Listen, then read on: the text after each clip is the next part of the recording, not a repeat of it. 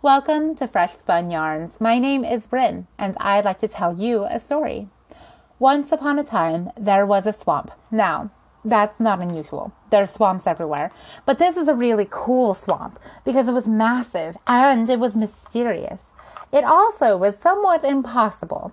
The trees were bigger than houses and so close to each other that beetles had to hold in their breath if they wanted to pass between two trees. And the vines! These vines would have made Tarzan envious. They were thick, strong, and just about everywhere you looked. He may not have liked the muck so much, though. Do you want to have clean hands?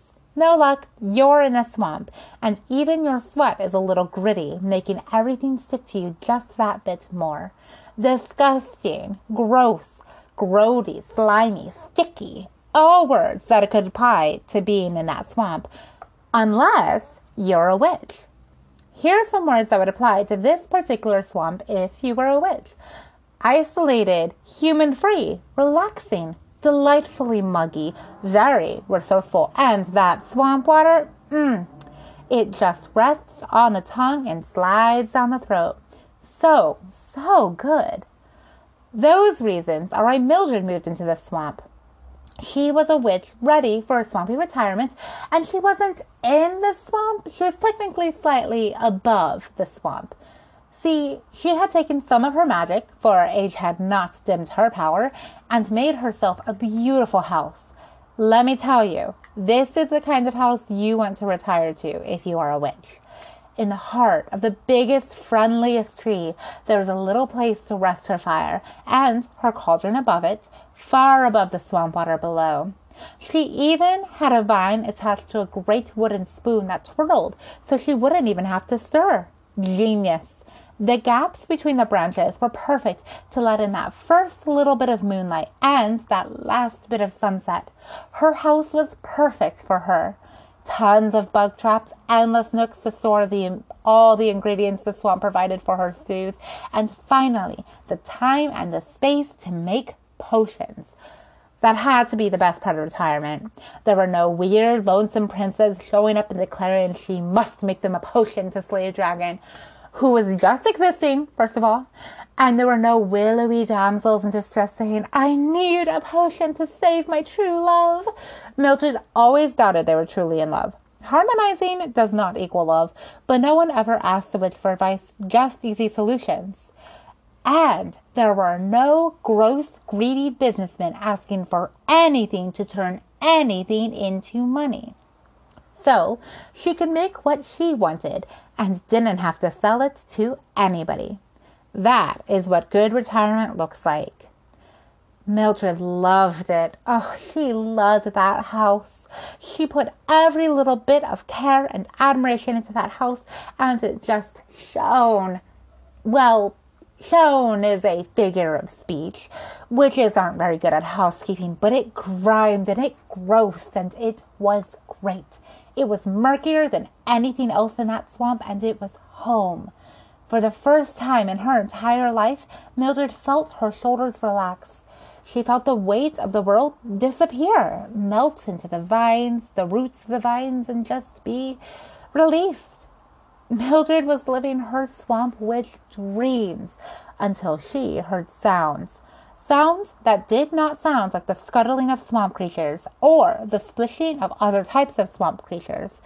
It didn't sound like the slow groaning ache of trees growing.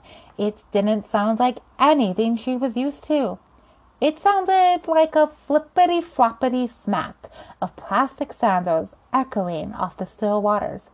Granted, she never heard a flip flop before, but Mildred knew the sounds of unwanted company when she heard it she had to figure out what was going on. Witches are known for their curiosity, obviously. So she lurked and she peered. And you know, witches extremely nimble. You don't think it when you look at them because you see a blob with more blobs. Yet all witches are fast on their feet under all those layers of clothing. So Mildred may have been centuries old, but she was quite spry, and she crept her way along the vines and peered down and all she saw was brown, which fit right into her little paradise. But then the brown moved, and she saw bright blue, horrid pink, the neonest of neon yellows that could possibly exist in the entire world. It was a little distressing.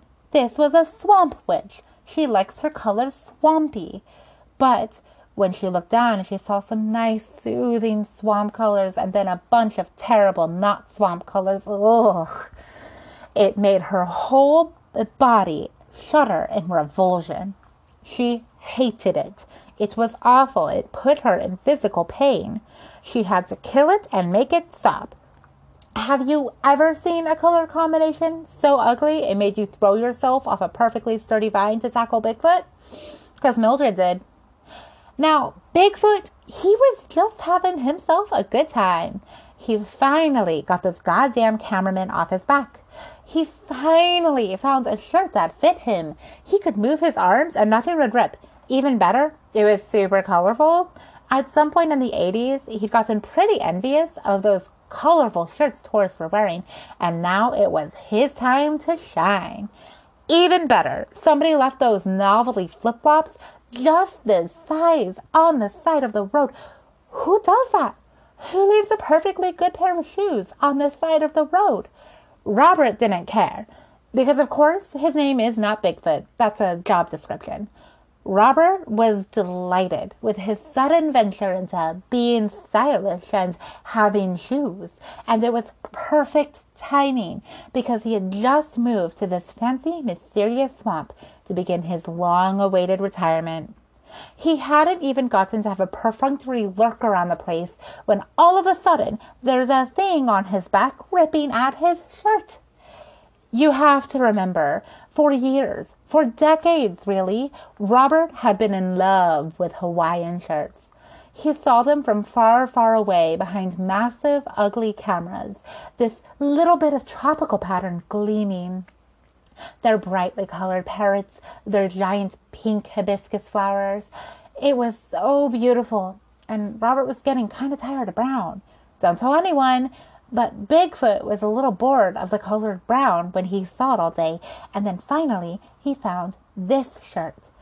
It was beautiful, it hadn't ripped yet, and now there was somebody trying to rip it. Robert had to defend his shirt, so he reached around, snatched her off his back, and flung her through the sky. Mildred screamed through the air until she went splat against a giant tree, exactly like a gnat getting hit with an oak tree in your own backyard.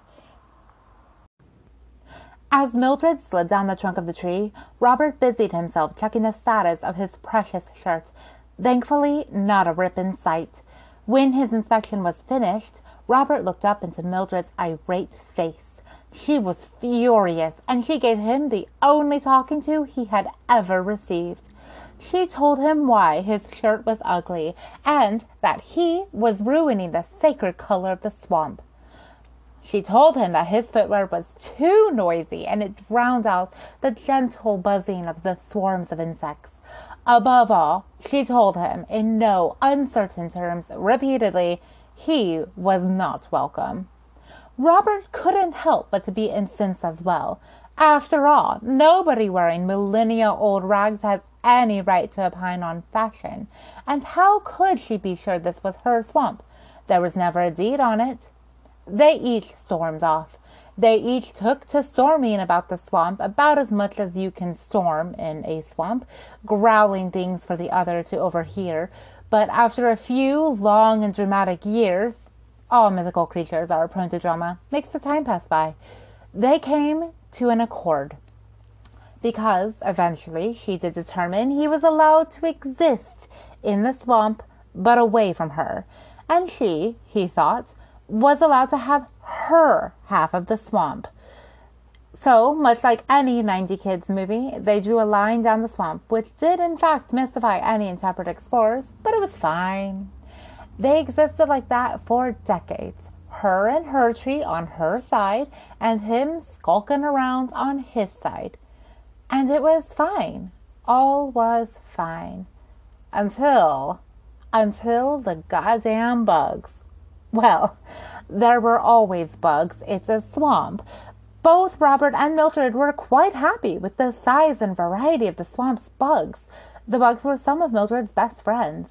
But these bugs, these new bugs, they were not the usual kind of bugs. They were nobody's friends. They did not hang out. They never came to tea time. They just skittered. And they skittered horribly, which is very difficult to make a witch of horrified of skittering, but they did.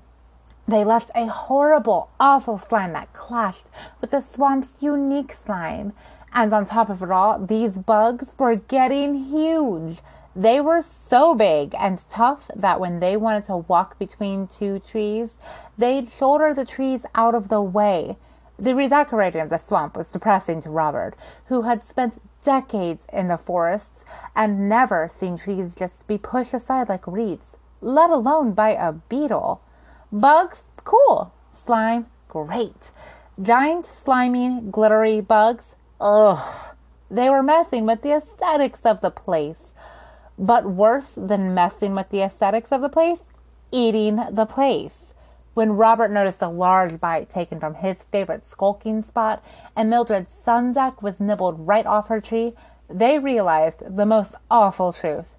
They'd have to come together and get rid of these creatures so the good bugs could come back. Sure, the witch had lots of great spells, and Robert could growl at the bugs in his big footiest ways, but by themselves they just weren't getting rid of the infestation. And she did every spell she could think of, and he tried every growl he could think of. Robert also did do some squishing. He has big feet for a reason, to better squish bugs with.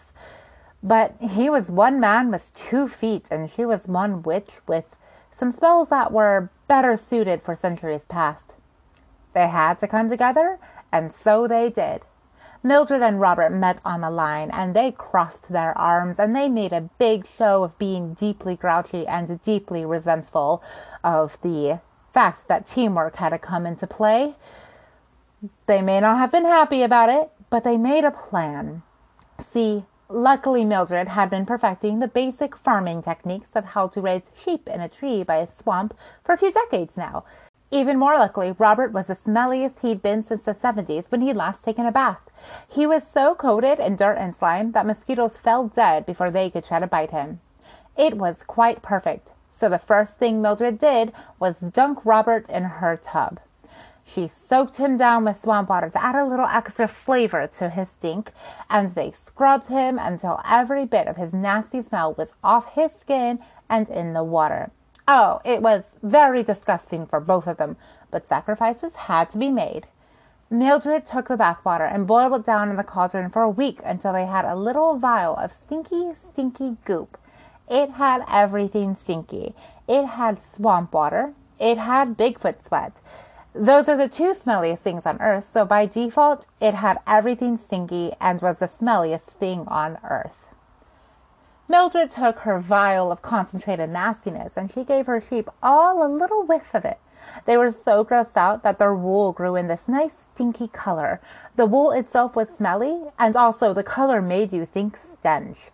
Awful if you want a sweater, but it was the key to Mildred's magic spell. Together, Robert and Mildred sheared the nasty wool from the poor sheep, spun it, took turns knitting it, and together created a surprisingly beautiful cloak. Mildred donned the cloak, and she and Robert launched into an intricate waltz they had spent weeks perfecting. Mildred had been a very exacting choreographer, declaring that each footstep and flourish was crafted to bring the bugs closer into their trap. It was difficult even for Robert, who had learned to waltz in the 1780s, to better hone his creeping abilities. Their dance was just so damn entrancing that all the bugs found themselves drawn to it, and with a massive flourish, Mildred whipped out her cloak, flung it around, caught every single bug by surprise. The stench which had been tentatively wafting towards the beetles now overwhelmed them, and each giant beetle tilted up and fell on its back in a smell-induced faint. Robert did his own special tippity-tappity dance all over them to squish them into the ground with great satisfaction, and Mildred and Robert shook hands for a job well done, relieved they could return to their respective cryptid habits. But at this point, I mean, they were just dancing. They spent a lot of time together, united over a common enemy. You can't bathe somebody and collect their scent and not develop a fondness for them. While they could return to their habits, the animosity between the two had faded. They had the solitude they wanted, and it was wonderful.